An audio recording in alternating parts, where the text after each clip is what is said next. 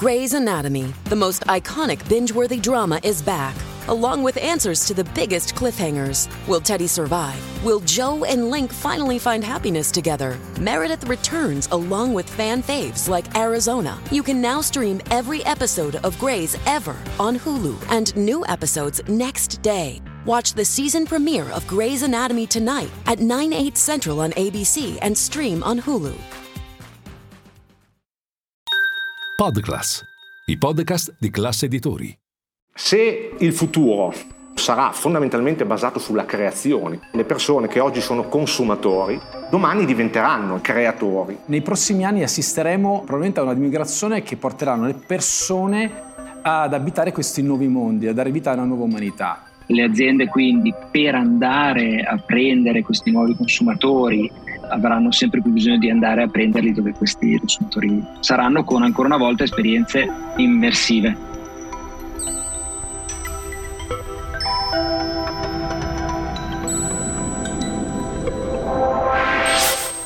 Io sono Maria Vittoria Zaglio e questo è Destinazione Metaverso, un podcast di Classi NBC prodotto da PodClass, Class Editori, dedicato alla nuova dimensione del Web 3.0.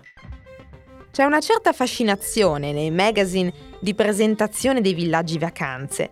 Sarà per la malinconia che generano, con tutte le foto patinate di palme e spiagge bianche, con gli ombrellini colorati nei cocktail al tramonto.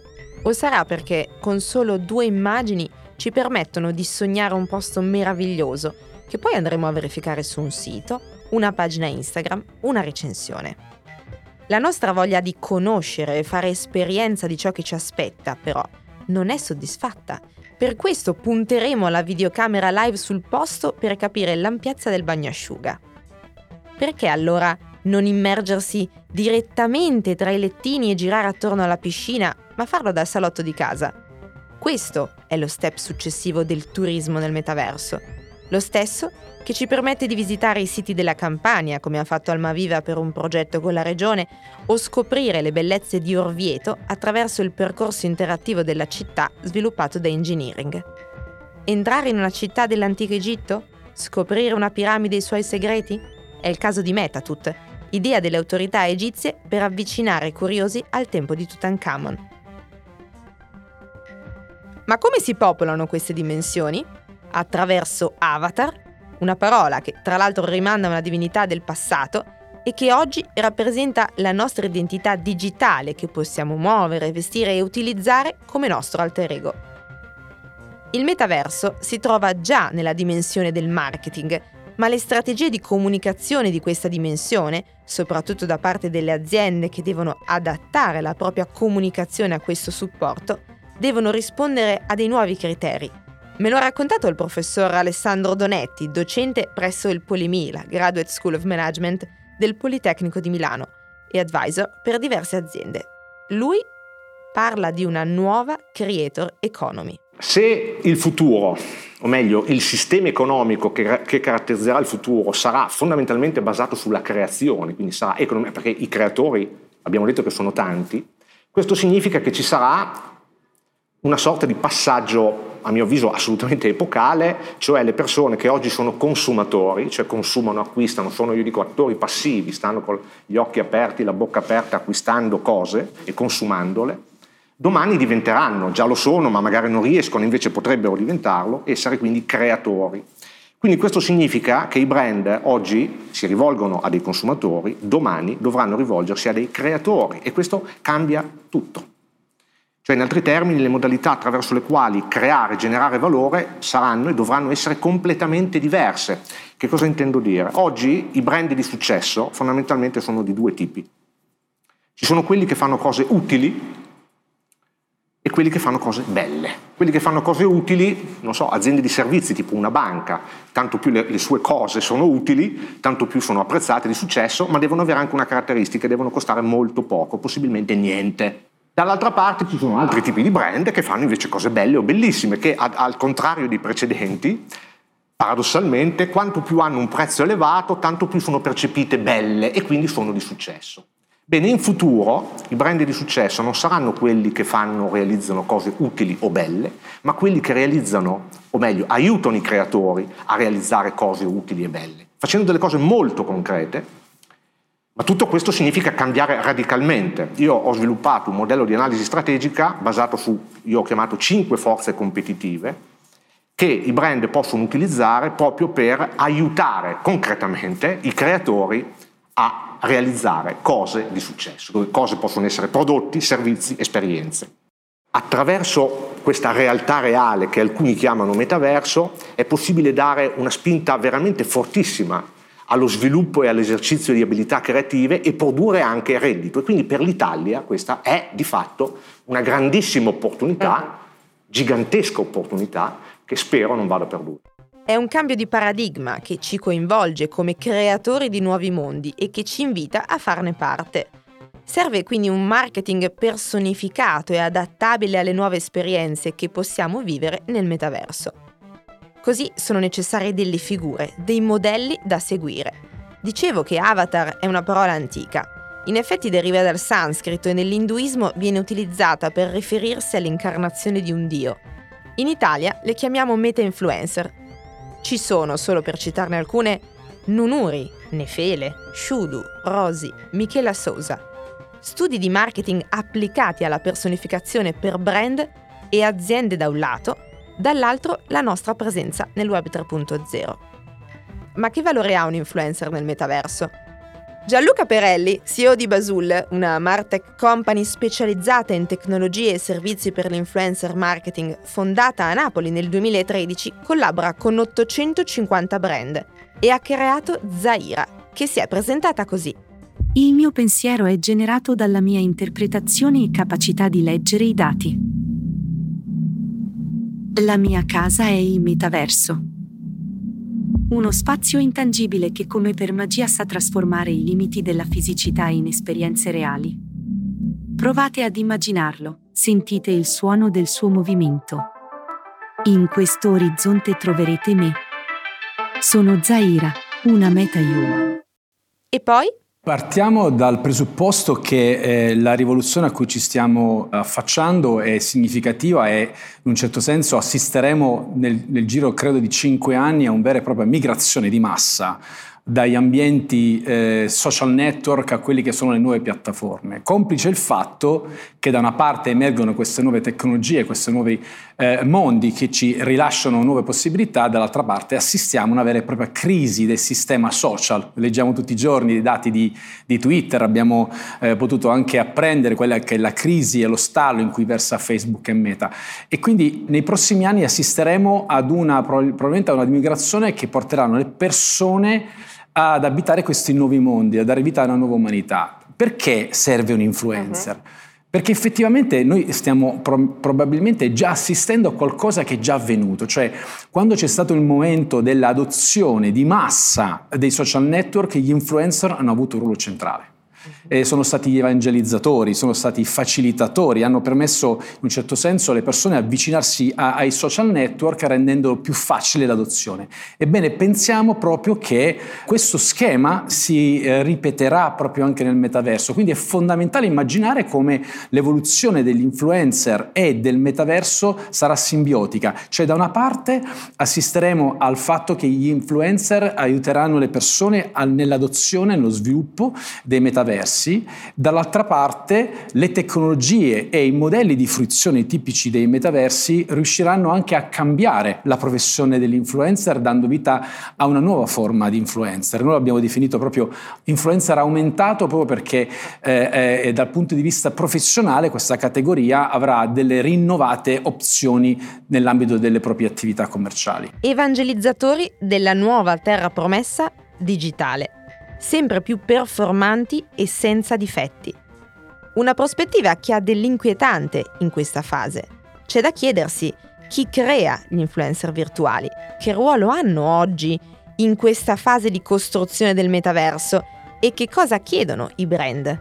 quello che abbiamo capito in questi primi anni del metaverso è che per capire il metaverso bisogna sporcarsi le mani, bisogna sperimentare. Quindi abbiamo deciso di sviluppare questo progetto proprio per capire da vicino quali sono queste potenzialità e quali possono essere i scenari futuri. Zaira nasce come ponte tra il mondo delle marche e la generazione Z a cui ci vogliamo rivolgere. Rappresenta in maniera un po' iconica quel mondo lì. Zaira nasce come progetto da uno studio che abbiamo fatto sulla generazione Z italiana, dove abbiamo appreso quali potessero essere i comportamenti, le sfere emotive, valoriali di quella generazione, e l'abbiamo resa personaggio. Intorno a Zaira c'è un vero e proprio collettivo.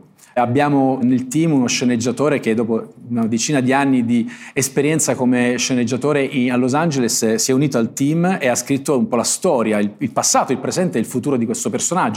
Un passato e un presente da raccontare, un'ipotesi di futuro.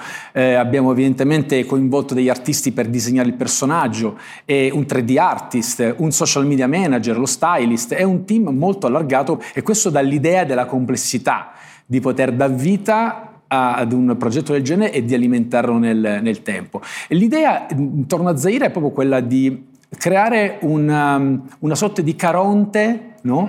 Che possa permettere alle nuove generazioni di capire le potenzialità del metaverso, generazione che è già abbastanza, come dire, dentro questi sistemi. Generazione Z e Alfa sono stati i primi utilizzatori del metaverso, e Zaira vuole essere un po' il trade union con il mondo delle aziende. Durante gli anni del Covid sono stati gli unici operatori della comunicazione che effettivamente potevano continuare a sviluppare delle storie di marche per i pochi brand coraggiosi che in un momento così difficile come quello che abbiamo vissuto hanno deciso di continuare ad investire in comunicazione. Quindi in quegli anni si è appreso, per esempio, che negli esperimenti migliori fatti, nelle esperienze migliori fatte proprio con i virtual influencer, gli indicatori assimilabili a veri e propri ROI, come l'engagement rate, che misura l'interazione tra un profilo social, evidentemente in questo caso di un virtual influencer, e la propria audience, fosse addirittura 3 volte superiore a quella dei colleghi in carne ed ossa, evidentemente perché proprio l'impianto narrativo tipico di virtual influencer incuriosisce, stimola un'audience evidentemente sensibile, permeabile a questi messaggi. Quindi abbiamo da una parte questa promessa di poter realizzare delle storie di marca molto coinvolgenti, e effettivamente se dai social ci si sposterà sui metaversi, questa opzione sarà evidentemente aumentata dalle nuove tecnologie. C'è un tema anche di accesso, di costo, cioè ingaggiare dei virtual influencer, se lo paragoniamo ai costi, alle fee che girano sul mercato, soprattutto quando parliamo di influencer di prima fascia, sono inconfrontabili. C'è uno stacco significativo, fino ad arrivare a una certa curiosità da parte dei brand ad associarsi a dei personaggi sintetici, sì, ma che in un certo senso possono controllare facilmente, perché diciamo che è difficile poter incappare in reputazionali. Devo dire che dopo i primi mesi dal lancio abbiamo assistito a un grande interesse da parte delle marche.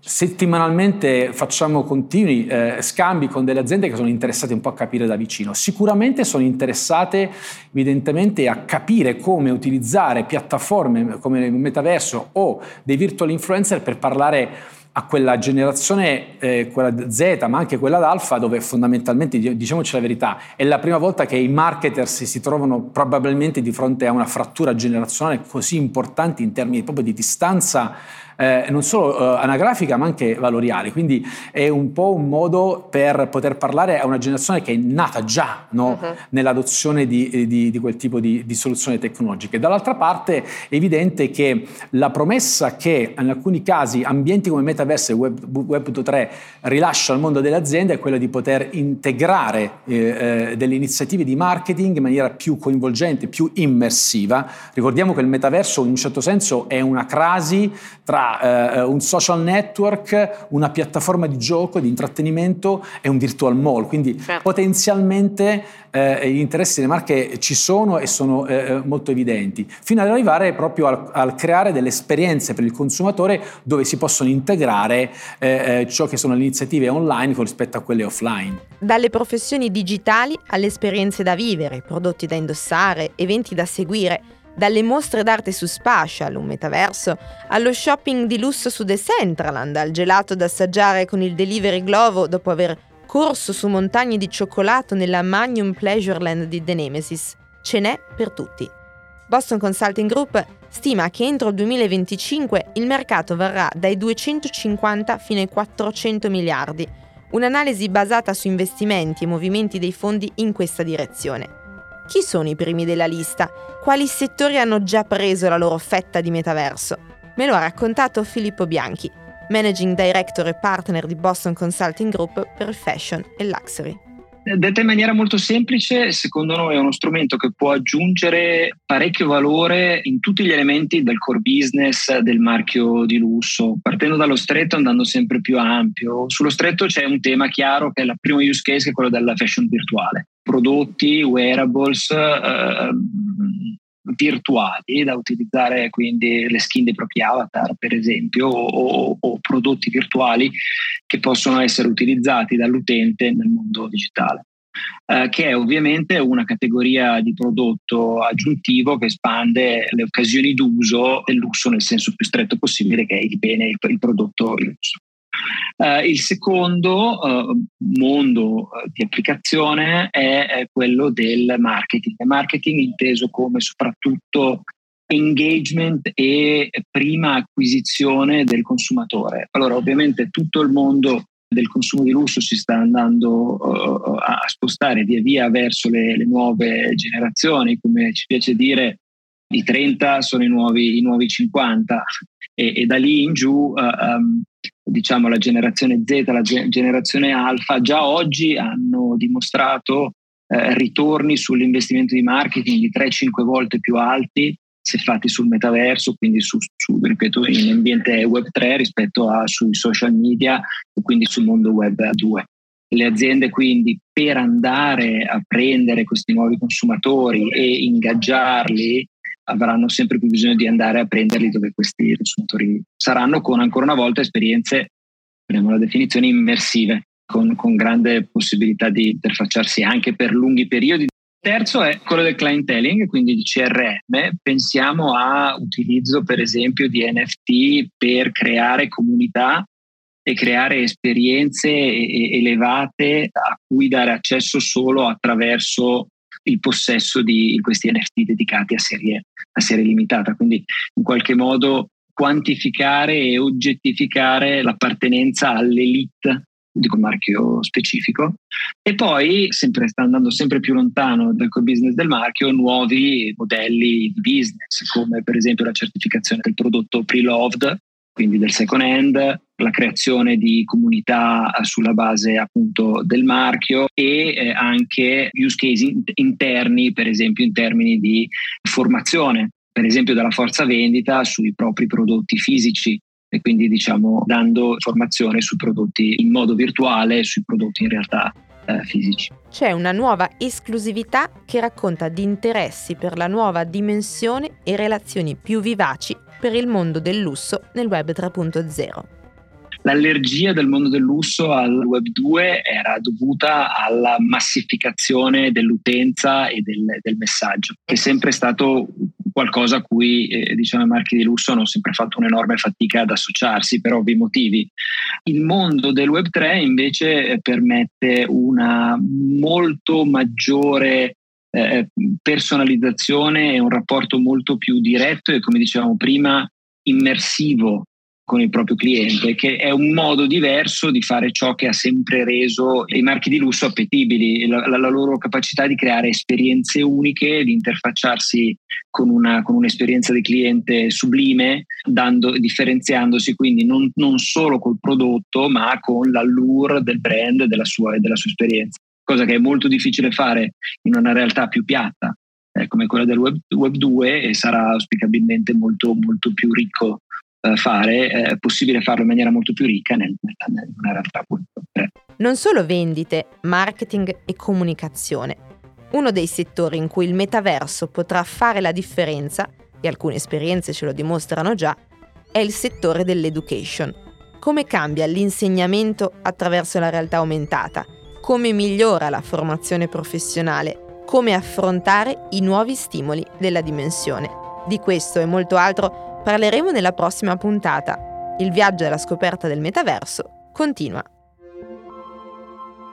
Avete ascoltato Destinazione Metaverso, un podcast di Classi NBC prodotto da PodClass, Class Editori e realizzato da Maria Vittoria Zaglio. Il supporto editoriale è di Massimo Brugnone, il responsabile di produzione è Francesco Giuliattini, le musiche originali e il sound design sono di Edoardo Barbera. Tutti gli ospiti che avete sentito nel podcast potete vederli in versione integrale nelle puntate di Destinazione Metaverso, un programma di Classi NBC. Per scoprirle potete andare su video.milanofinanza.it.